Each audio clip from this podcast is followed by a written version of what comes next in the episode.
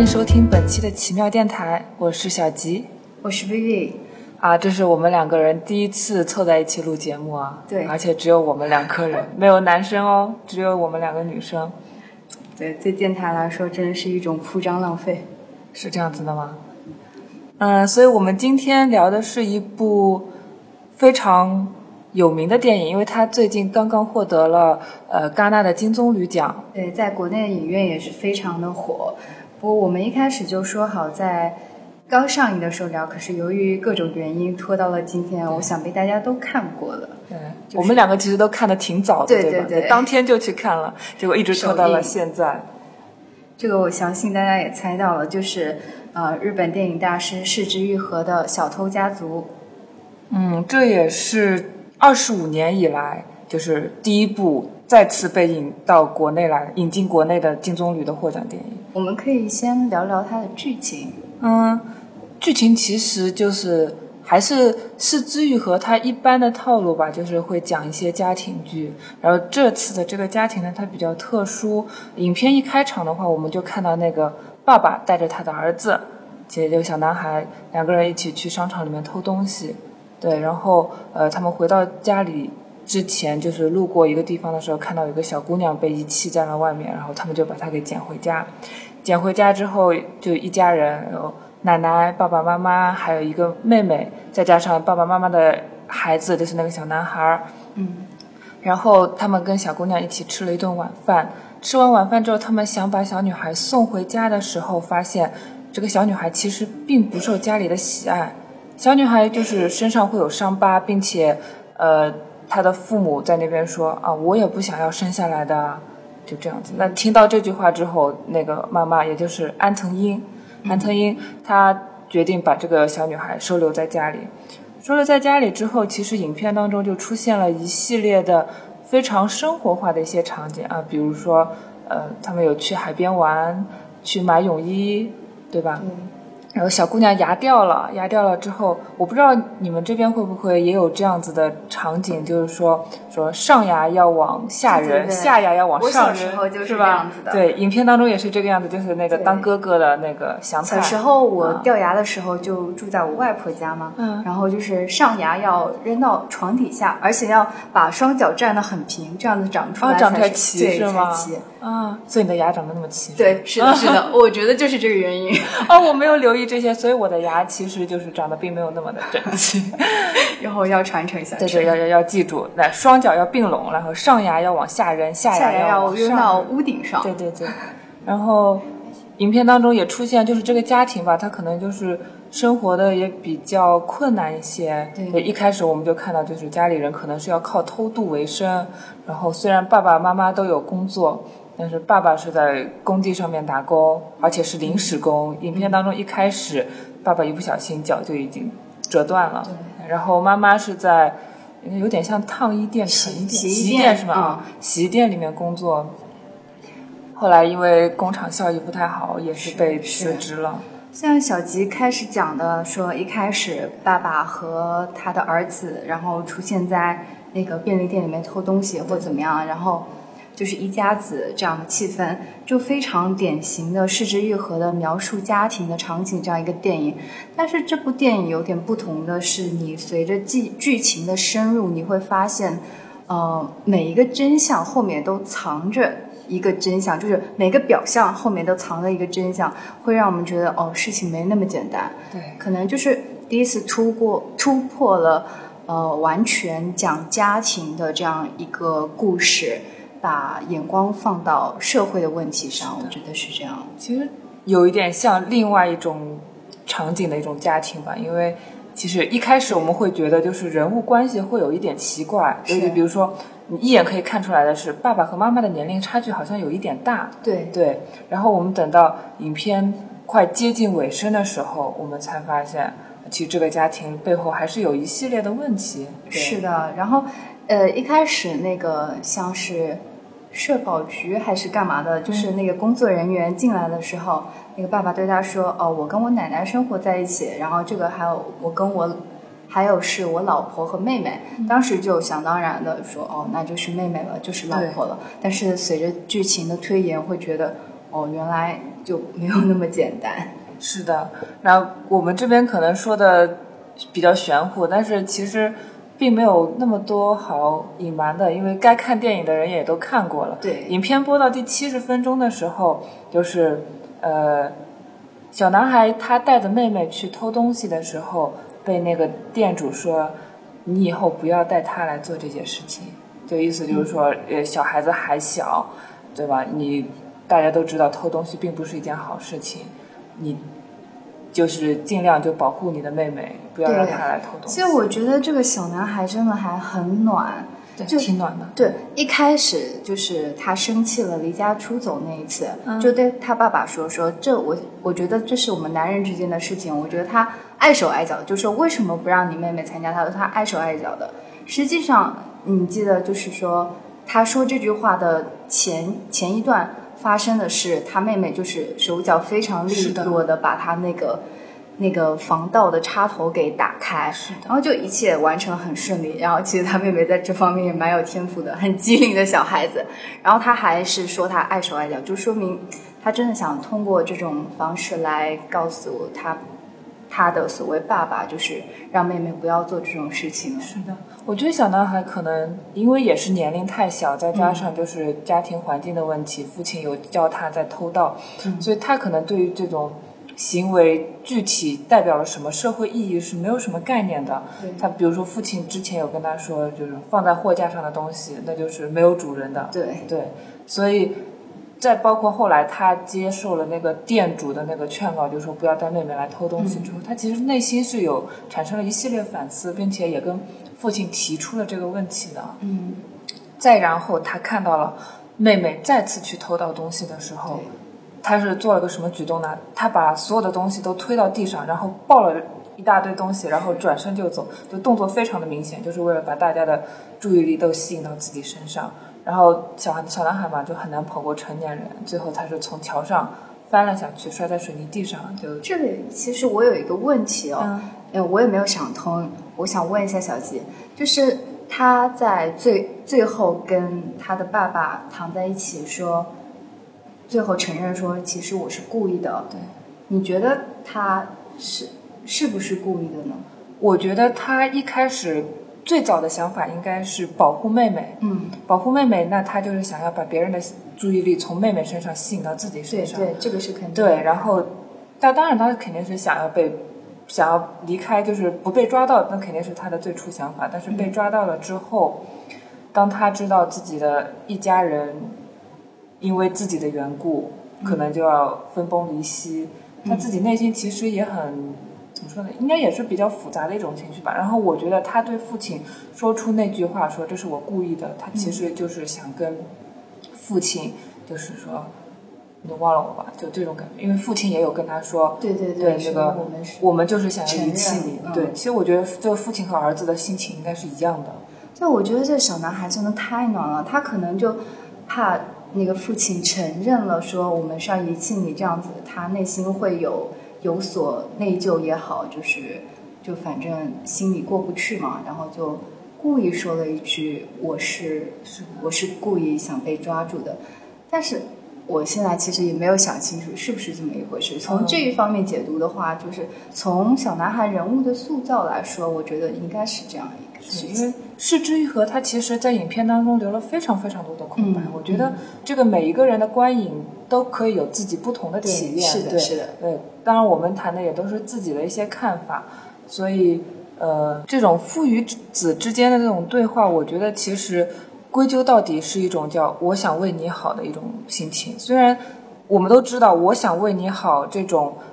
本意。其实并不一定会带来就是好的行为或者说是好的结果，但是他内心可能是出于这样子一种好意，比如说像他妈妈就是把孩子叫过来说，我们是在哪里哪辆车那边捡到了你，你如果想要去找自己的亲生父母，就可以回去找。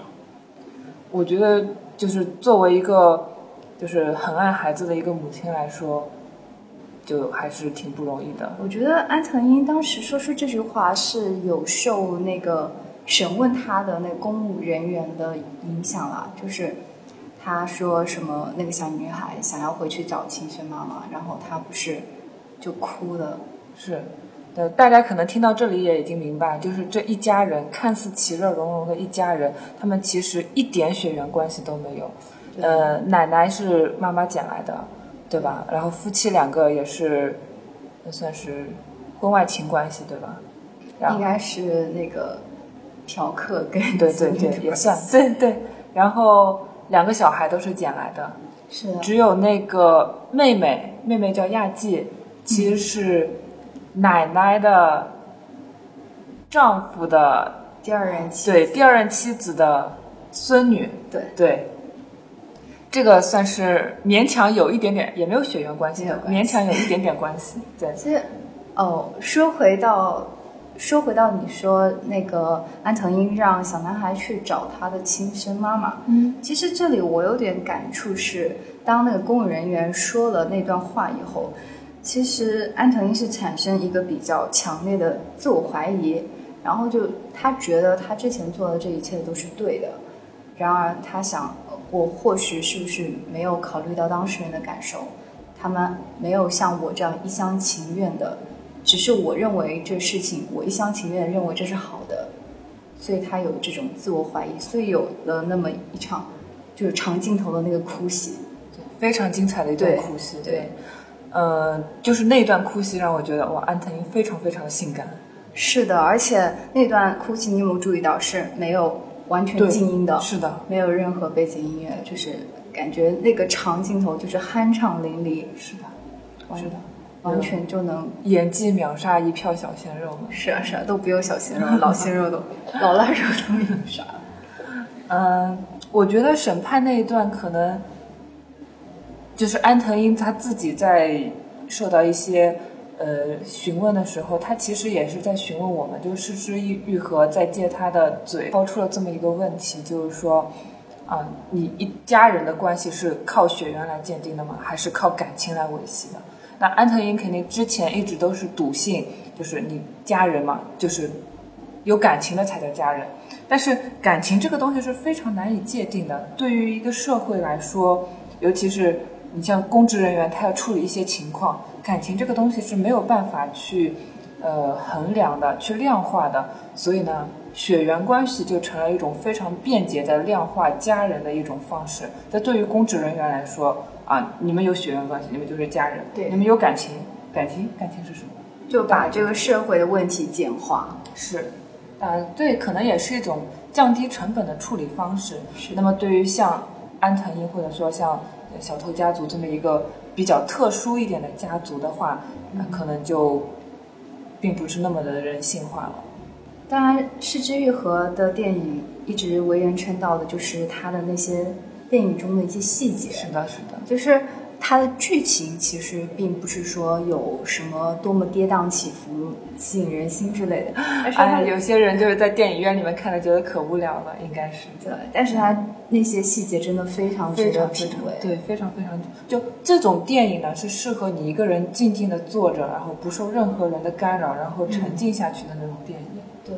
而且并不是说每个细节有它的一个象征性的意义，或者是说为了某一笔的升华，有些只是很简单的一些家庭场景的描述，就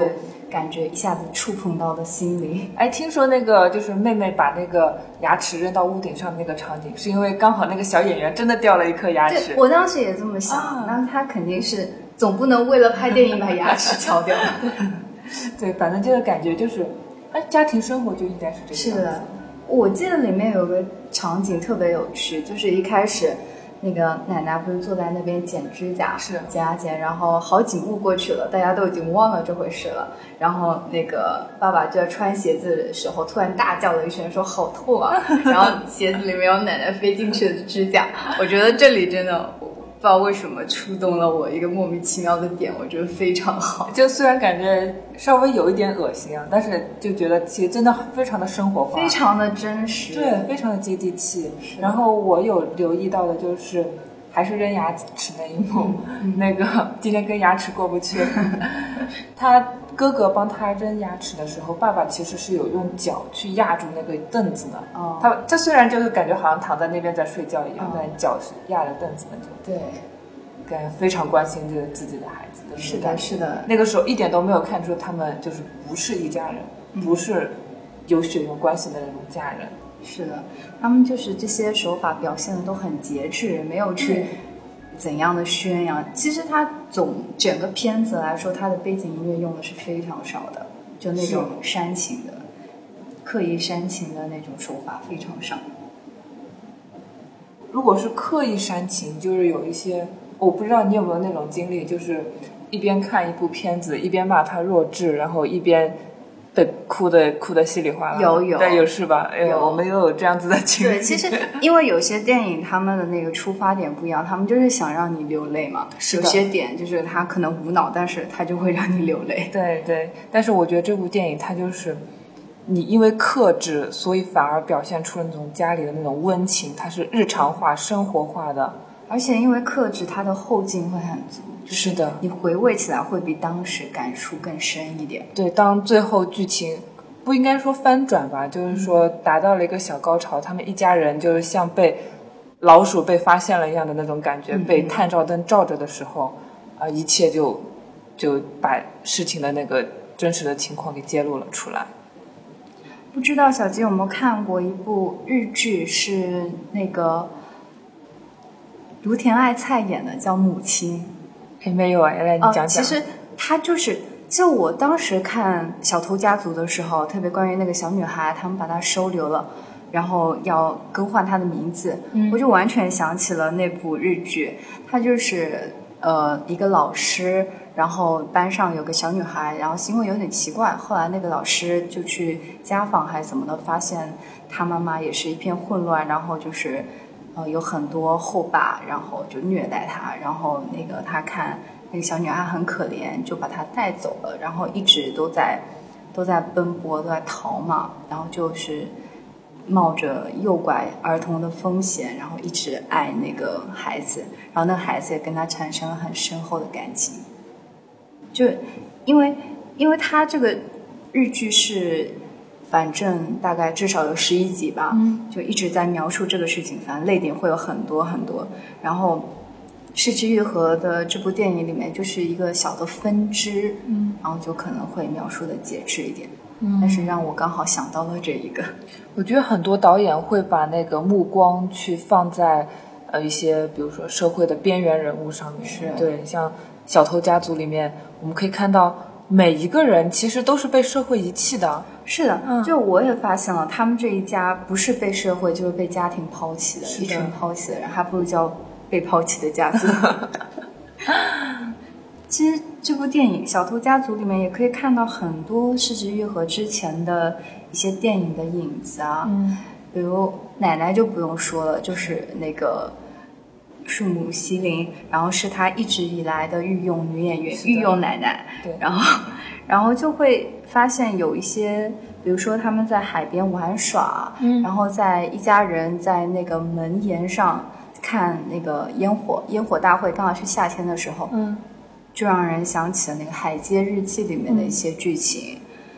还有，你有没有发现奶奶对人的脸特别仔细的观察？对他，我有记得他跟那个安藤英说：“哎，你这个人仔细看还是挺漂亮的。对那句话其实让我觉得就是挺温暖的那种感觉。是的，而且他对他所谓的孙女说：“你的鼻子长得真好看。”然后说鼻子真挺。后来你有没有注意到他那个到他的父母家里，嗯然后就盯着他爸爸看，说：“呃，果然逃不开基因。”然后说这一部分真相啊，然后就指着鼻子那。其实我觉得他有点是因此就是在怀念他的亡夫，因为他说逃不开基因，他们的这个鼻子这一块的基因是一脉相承的，然后所以他可能也是喜欢这个孙女的原因吧。是，但是像孙女的话，孙女也是因为自己的父亲就是续了弦，算续弦嘛，对，嗯呃，然后他就离家出走了。但奶奶上门的时候还特意去问：“哎，你们家的大女儿哪去了呢？”对，父亲其实有在那种很慌乱的在那边遮掩，嗯他也不愿意就是去提，就是自己的女儿找不到了，或者说离家出走了。是啊是啊。《海街日记》里面还有一个，就是他的有一个他们小镇上面有个小店老板啊，嗯，也是提起说哦，你们这一家长得真像，跟你们的父亲还是谁长得真像，让我感觉失之愈合好像对这个遗传的面相上面有什么执念。这有什么执念了？你谁家生了个小孩，大家抱出来，比如说过周岁的时候抱出来，哎呀，长得好像妈妈，鼻子像像妈妈，什么眼睛像爸爸。因为这是在生活中我们就是会闲聊到，但是他在剧情中一而再再而三的提到，就是他可能也是在家庭这一方面有是什么的。可能他也比较擅长观察，观察对对对嗯里面有个剧情还让人觉得蛮心酸的，就是那个安藤樱她的工友，你记得吗？哦，我记得，就是一开始他们在那边开玩笑说什么，呃，脸什么的啊过敏还是什么的，然后就很亲密的样子，就是一种落难好姐妹的那种感情。后来工厂的效益不景气，需要裁员嘛，然后就剩下他们两个了。然后那个她所谓的好姐妹就不惜以各种卑鄙的理由，然后逼她出局。其实我觉得比较卑鄙是那个老板吧，就是把这种抉择抛到他们两个人自己面前，就势必是要让那种就姐妹反目成仇的那种感觉，因为他们两个其实家庭都很困难，也不是只有安藤英自己家里很困难。其实说卑鄙也有点过了，就是就是价值观有点单一了。因为面对这种问题，其实上就是很考验就没有没有办法，真的我们就是说不定我们落到那个时候也会做出这样的选择吧。但是有一点就是，当他的工友说，呃，如果你把这个机会让给我，我就不把你收留了那个小孩，因为这种情况算是绑架吧，就是你把别人家的小孩留在了自己身边，算绑架。就我不把这件事情说出去。嗯，安藤樱，我觉得那个时候拿出了一种一往无前的那种气势，视说死如归对对，就是说你要是说出去，我就杀了你。对，我的气势实在太不足了。就这里也让人觉得，到底也不是说老板残忍，也不是工友残忍，就是现实太残忍。现实太残忍，那工厂效益下降，确实 有不起那么多老板也很惨对，就希望天上能够掉下来一大堆的资源吧。对啊，其实像日本，在日本这一类的影，就是这一类的影视还比较少。一般我们看到都是些什么中产阶级啊，什么就是聚焦到贫困啊、下层的，特别是日本这个国家，感觉会比较少涉及这样的话题。嗯，但是像这些底层人物，这里的故事其实是非常丰富、非常值得挖掘的。是的，因为那些生存资源的拮据，就是会激发你人性的阴暗面吧。嗯，也不一定吧，我觉得也有可能是人性比较温柔的一面，比如说像亚纪，她不是去做那个就跳舞女郎吧，就是那种应该算援交。援交是吧？他就跟那个四号先生之间产生了一系列感情。四号先生他其实有一点残疾吧，他说不了话，但是两个人在这样子的情景之下，就是竟然会产生了一些情愫，呃，让我想起了李沧东的《绿洲》。绿洲是男主角跟一个患有脑瘫的姑娘之间产生了一些感情，然后非常温柔的一段感情，就是你想象不到，就是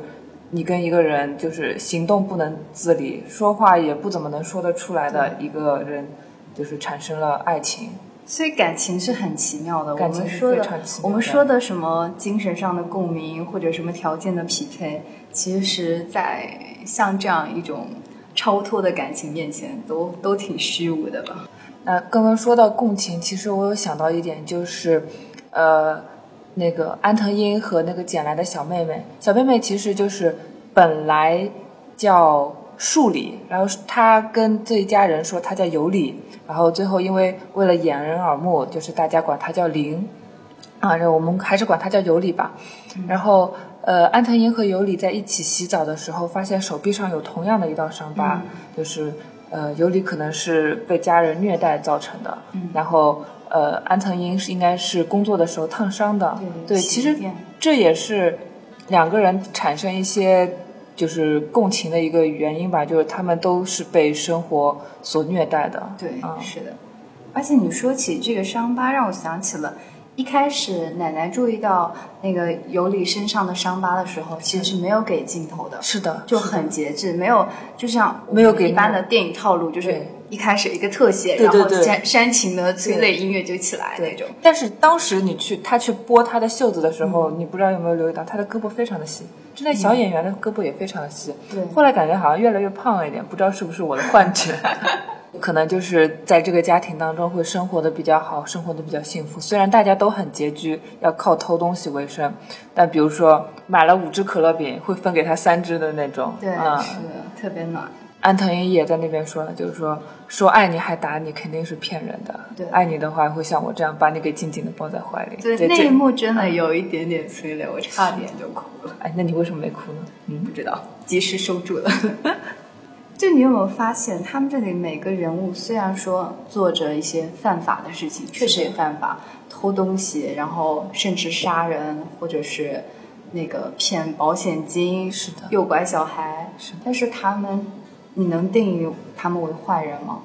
怎么说呢？很很少有电影中会就是直面就呈出来一个非黑即白的那种坏人或者好人。其实这部电影就是让人觉得精彩的，就是可能是说他们的那个人物的性质其实很多元的，是的，很丰满的。呃，大家一直都在说影片当中给人呈现出一种很温柔的感觉。你说他们一定是绝对的好人吗？也不是啊。是啊，你看奶奶每每个月都跑到她对等于说是丈夫的那个续弦家庭里面去，就说哎呀，我要想念想念我的丈夫啊什么的，然后去拿三万块钱，嗯对啊，就每个月都去，每个月都去，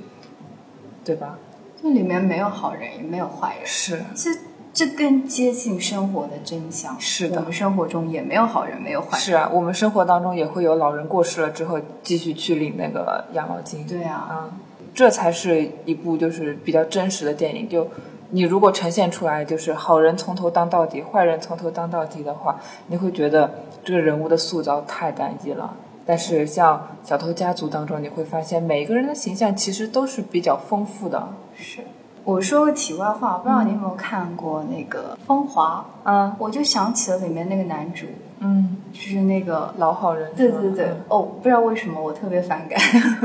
可能生活当中会比较少见这种比较单一性格的人，但是你影片当中塑造出来的话，就只能说明可能就是，要么是为了表达一些什么样的目的，啊或者就是剧那个编剧的水平有限硬。嗯，对，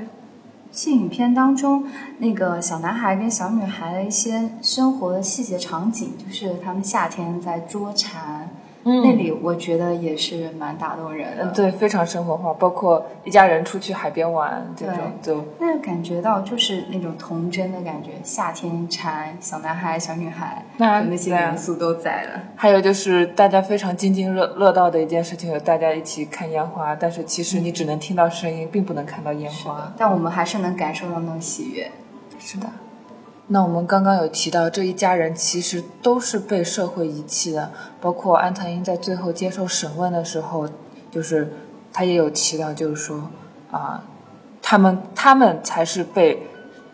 被别人遗弃的，他们是被别人遗弃的，我把他们捡了回来。对，这也让我们就是进行了一些反思吧，就是说我们在生活当中对自己家人之间是不是这种感情是不是太冷漠了？我们这个正常世界是不是一个非常冷漠的世界？你比如说，啊、小女孩尤里，尤里的父母其实一个月都没有报警，对吧？嗯就是在影片最后也有交代。然后，当然那个小男孩祥太的家人估计也是没有报警，不然不会这么多年都没有找到他们头上。而且当时他是救了他，他把他锁在车里。对，锁在车里，其实像在有一些国家，把小孩单独遗留在车里，这是犯法的一件事情。对，然后这种放在车里的这种情况非常危险，尤其是高温天气，小孩很容易出现那种呃高温窒息死亡死亡的情况。对，我觉得就是在这种社会层面上面，就是可能就是人与人之间的那种情感还是太过淡漠了吧？不知道呃薇薇怎么看？你是说他们家庭关系对，我觉得就是，就大家家庭都非常的淡漠，包括像那个嗯，就是亚季的父亲，嗯嗯，是的，他就对于这种女儿的走失，就也没有表现出什么非常难过，或者说是啊自己女儿丢了再也找不着的那种感觉，就完全找不到，实在是太克制了，克制的有点过头了，让人感觉就是冰冰冷的那种类型。但是我觉得正是因为这些人的所谓的冷漠，才能说凸显出这个父这个爸爸跟这个妈妈引号的嗯。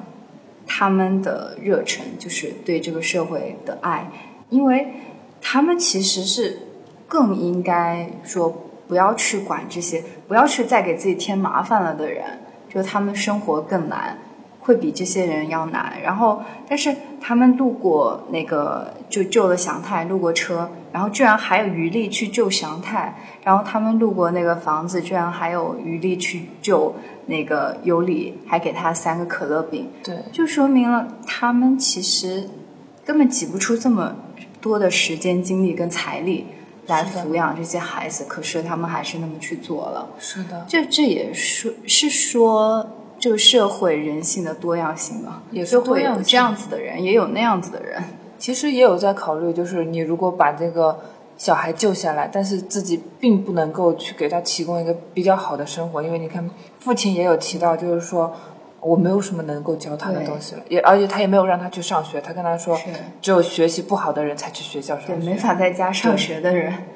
对，所以我也我也在想，就是说他们会不会也会有一些内心的一些渴求，就跟那个审判官说的，你自己不太能生育，你会不会就是有非常强烈的想要收留一个小孩的那种情况？对，我觉得他们可能就是那种，如果通过理性思考，他们觉得对自己以及对这个孩子，他们可能都是不要两者两者之间不要建立关系的好，但是可能有一种天性或本能的欲望，，真的是本能，想要去那个跟他们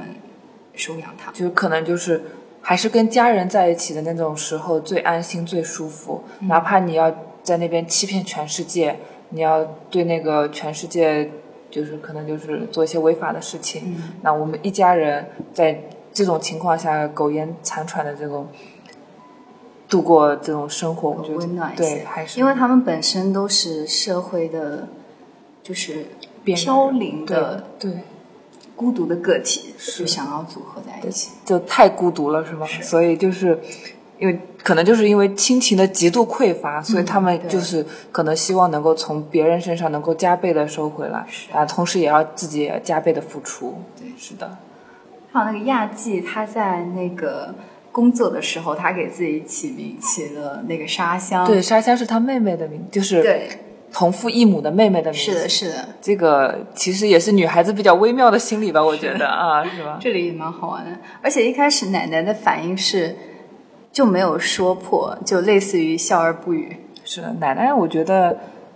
她其实就是可能活到了这个年纪啊，一切都看开了，就觉得自己无所谓。她知道，知道，就是呃，安藤英他们两个人为了拿自己的保险金，对，呃不是养老金，奶奶是非常明白的人，她这一切就是很清楚。就是大家就是互有取舍吧，就是说，嗯，我给你提供我的一些养老金，你给我提供家人一般的温暖。对对他最后在沙滩上的时候，他也有说，就是说谢谢你们，就是没有说出声音来，就是用口型说了一个谢谢你们。对那一段特别的暖，让我觉得能够在那样的心情中离开这个世界，我觉得也是蛮幸福的事情。是的，今天我们讲这个失之愈合的小偷家族呢，也没有说从，呃，从电影的拍摄手法理念啊，到底是小津安二郎还是成濑四喜男这些高大上的 这些 话题入手，我们只是谈谈作为普通观众的一些心理的活动而已吧。对，其实就是大家我们两个人看电影的时候也没有做好要录节目的准备，就是感觉就是以一个非常最最最普通的观众的那种心情走进影院，然后就是感受非常的饱满，就是说你看了一部大片的那种感受。对，然后就有一些突然触动你的点啊，或者细节，突然很想分享一下而已。是的，是的。嗯，大家有什么需要想要分享的，也可以通过平台跟我们互动。欢迎加入我们的微信群，还有关注我们的电台。那我们今天的节目就到这里了，大家下期再见，拜拜，拜拜。